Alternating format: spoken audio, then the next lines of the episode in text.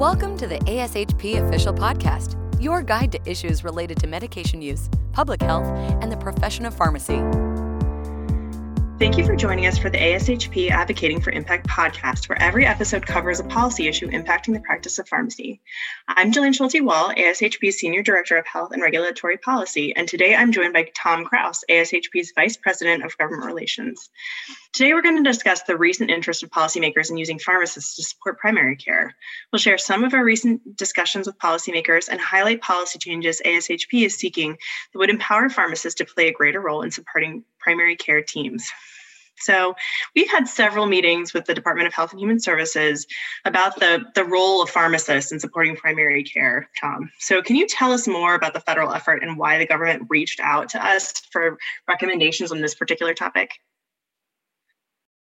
Yeah, great question, Jillian. So the, the federal government and HHS in particular is trying to figure out ways to strengthen primary care. This is an ongoing effort that they have had um, uh, for the past several months. They have uh, reached out to different professional organizations.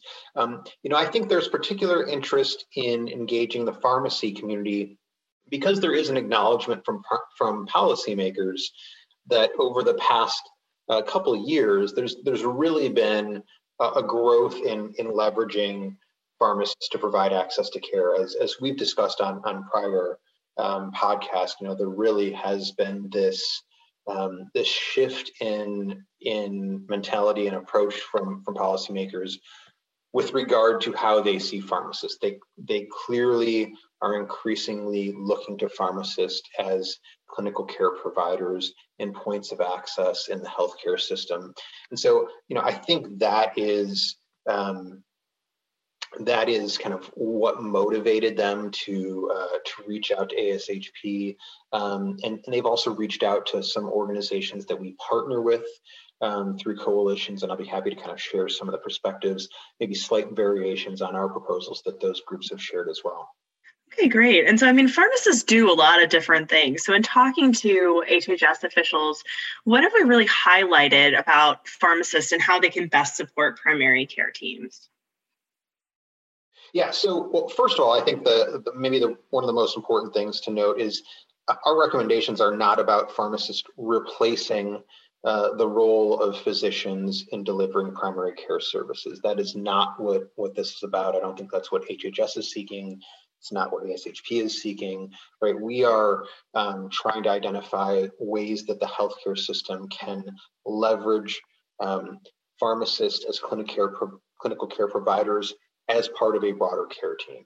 So, you know, some of the things that um, that we have talked about, and I think the pharmacy community generally has talked about, is as I mentioned, there, there has been this experience over the past year of pharmacists playing this greater role as a point of access um, in the healthcare system and wanting to figure out, okay, we, we had this experience with COVID. How do we leverage that for other um, other types of services that pharmacists can provide. And, and part of that role is also referring patients to um, to other other care providers when that is appropriate. I think there's also this recognition that in medically underserved communities and many in many instances it is a pharmacist that is most likely to be present in that community as a source of care. And I think the the HHS policymakers kind of increasingly recognize that and want to figure out, okay, how do we how do we uh, make the most of of the pharmacist uh, in that role? And then, of course, you know, from from our perspective, uh, from the health uh, health system pharmacist perspective, we want to make sure that this is you know focused on the role of the pharmacist in managing medication therapy. So I'd say ASHP's recommendations focus on three main themes. One is around expanding the range of services that pharmacists can provide. One is around securing reimbursement for those services. And then one is around training and supporting pharmacy residency programs. So with regard to expanding the range of services that pharmacists can provide, you know, you know during the during COVID-19, we have seen um, state governments use their emergency authorities to expand scope of practices, scope of practice for pharmacists. Um, we have seen the federal government use its emergency authority through something called the PREP Act, which is an authority that it can use to expand the scope of services that pharmacists can provide nationwide, and it has it has actually done that, and for the for the first time. Um, and that what they did was allow pharmacists to provide vaccination services nationwide, both ordering and administration of vaccines, um, ordering and administration of certain tests uh, related to COVID 19, flu, and RSV, um, and uh, administration of therapy for COVID 19.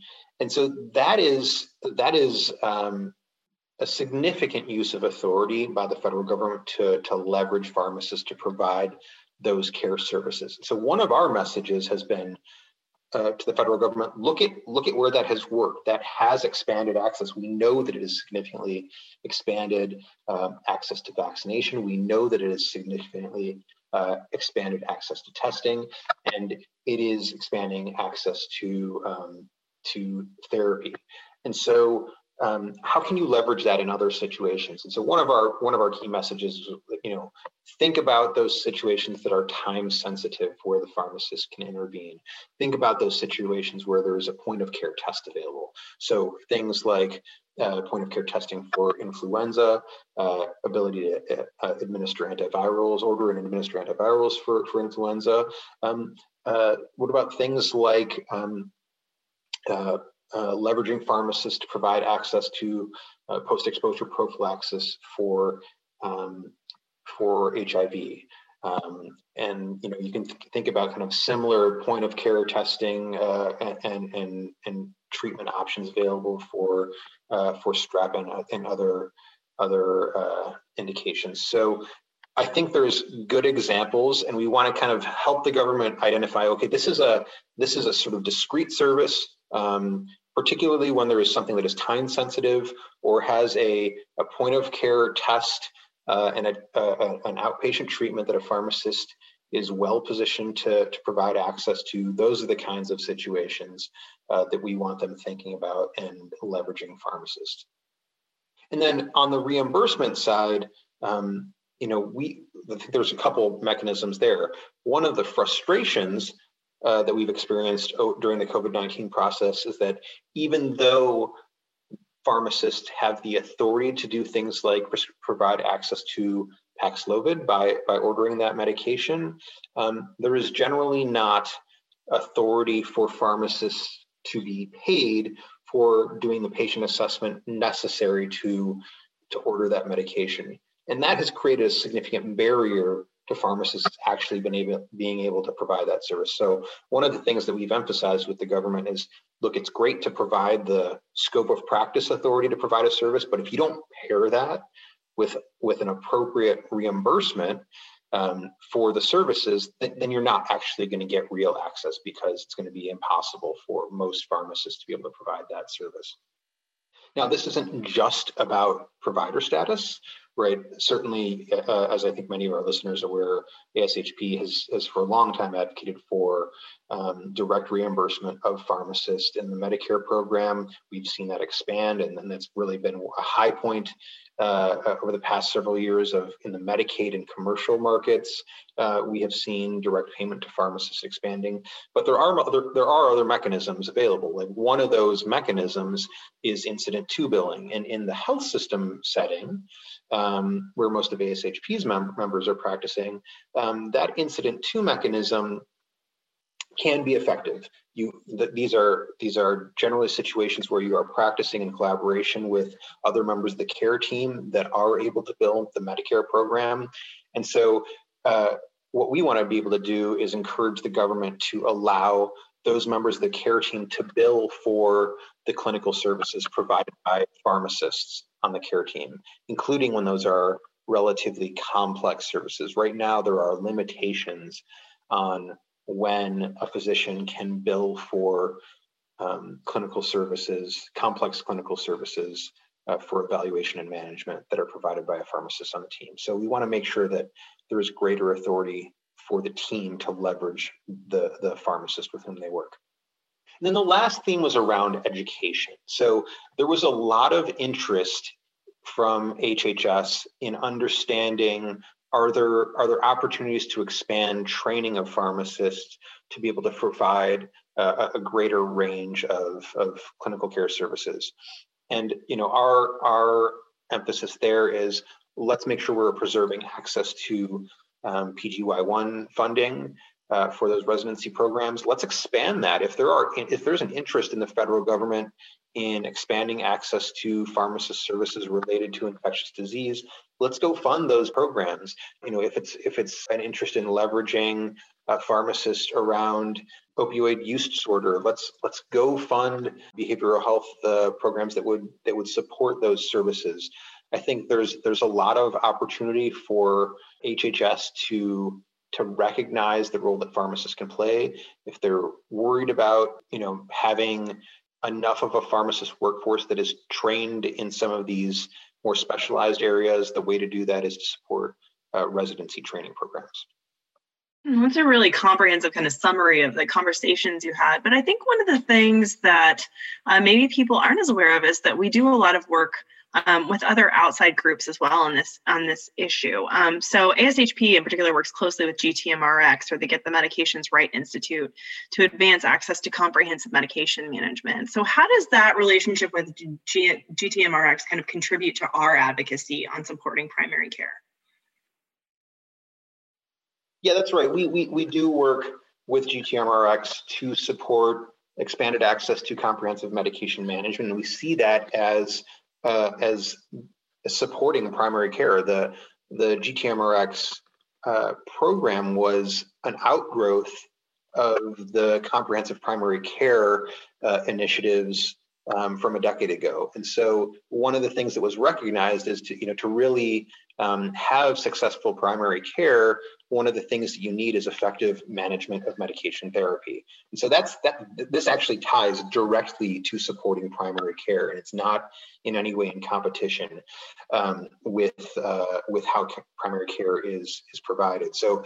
Um, the GTMRX focused on a couple of different things. Number one, making sure that that um, that medical benefit plans, whether that's Medicare, Medicaid, VA, um, commercial payers, they should promote and compensate interprofessional care teams um, for providing comprehensive medication management services, preferably through through value-based models. But under the current fee-for-service model, we need mechanisms to do that as well. They have actually also uh, supported uh, allowing physicians to bill for complex evaluation and management services um, provided by pharmacists on the care team.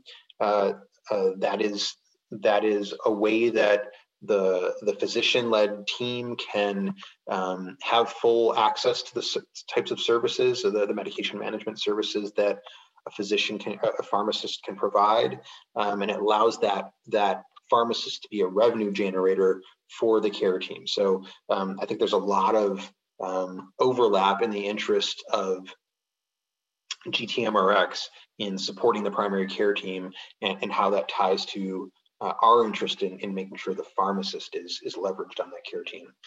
And then again, coming back to training, there is also GTMRX has also been a, a strong supporter of ensuring that there is tra- uh, there are training programs to have a sufficient workforce of interprofessional care team members, including clinical pharmacists, that are credentialed and privileged to provide comprehensive medication management services to meet patient and population needs. So I think those things really um, tie together. They're consistent with HHS's goals, and they're they're they're, they're um, uh, really complementary to some of the recommendations that we were providing HHS um, from the ASHP side of the house. Great. And so we also work with the Future of Pharmacy Care Coalition um, to partner on advocacy. So, what is the Future of Pharmacy Care Coalition and how does its advocacy support the role of pharmacists in primary care? Yeah, so folks who, who have listened to this podcast in, in prior months uh, may recognize that name, the, the Future of Primary Care Co- Coalition. That is the coalition of pharmacy organizations uh, and rural health organizations and patient groups that have come together to say, um, we recognize that there is value in, in pharmacists providing access to um, clinical care services, and there needs to be a way to pay for those services. So that group uh, is um, supporting the uh, Equitable Community Access to Pharmacist Care, uh, Care Act. That is legislation that would provide a mechanism for Medicare to pay for some of these services that we've been discussing earlier in the podcast. Things like um, vaccination services, testing services for uh, COVID, flu, RSV, and strep, and initiation of um, of medication therapy, um, including the, the, patient assessment necessary to support that. So it's it's basically a, a tailored version of um, a, a, pharmacist provider status focused on uh, some of these these specific services um, that we know policymakers are wanting to to leverage pharmacists to provide. I think what's great about uh, this coalition is it brings together so many different interested parties uh, in the healthcare ecosystem. Uh, as I mentioned, it has pharmacy groups, it has rural health groups, has patient groups, um, uh, has provider organizations. Um, over 200 organizations have come together to recognize um, the role that pharmacists can play in providing greater access to patient care. And so, you know, I, I, I'm I really uh, kind of excited about that that coalition and how um, these different groups are kind of all uh, all coming together to say actually this does tie to primary care needs of, of patients particularly in rural and medically underserved communities. And so it's just it's another voice that's feeding into this um, conversation about the role that pharmacists can play in advancing primary care Thanks so much, Tom. I think that was a really great overview of the work that ASHP is doing to advance um, pharmacists in primary care. So that's all the time we have today. And I just want to thank Tom again for joining us to talk about this important issue. Join us here the first Tuesday of every month when we will be talking about all things advocacy related. Thank you for listening to ASHP Official, the voice of pharmacists advancing healthcare. Be sure to visit ashp.org forward slash podcast to discover more great episodes, access show notes, and download the episode transcript. If you loved the episode and want to hear more, be sure to subscribe, rate, or leave a review. Join us next time on ASHP Official.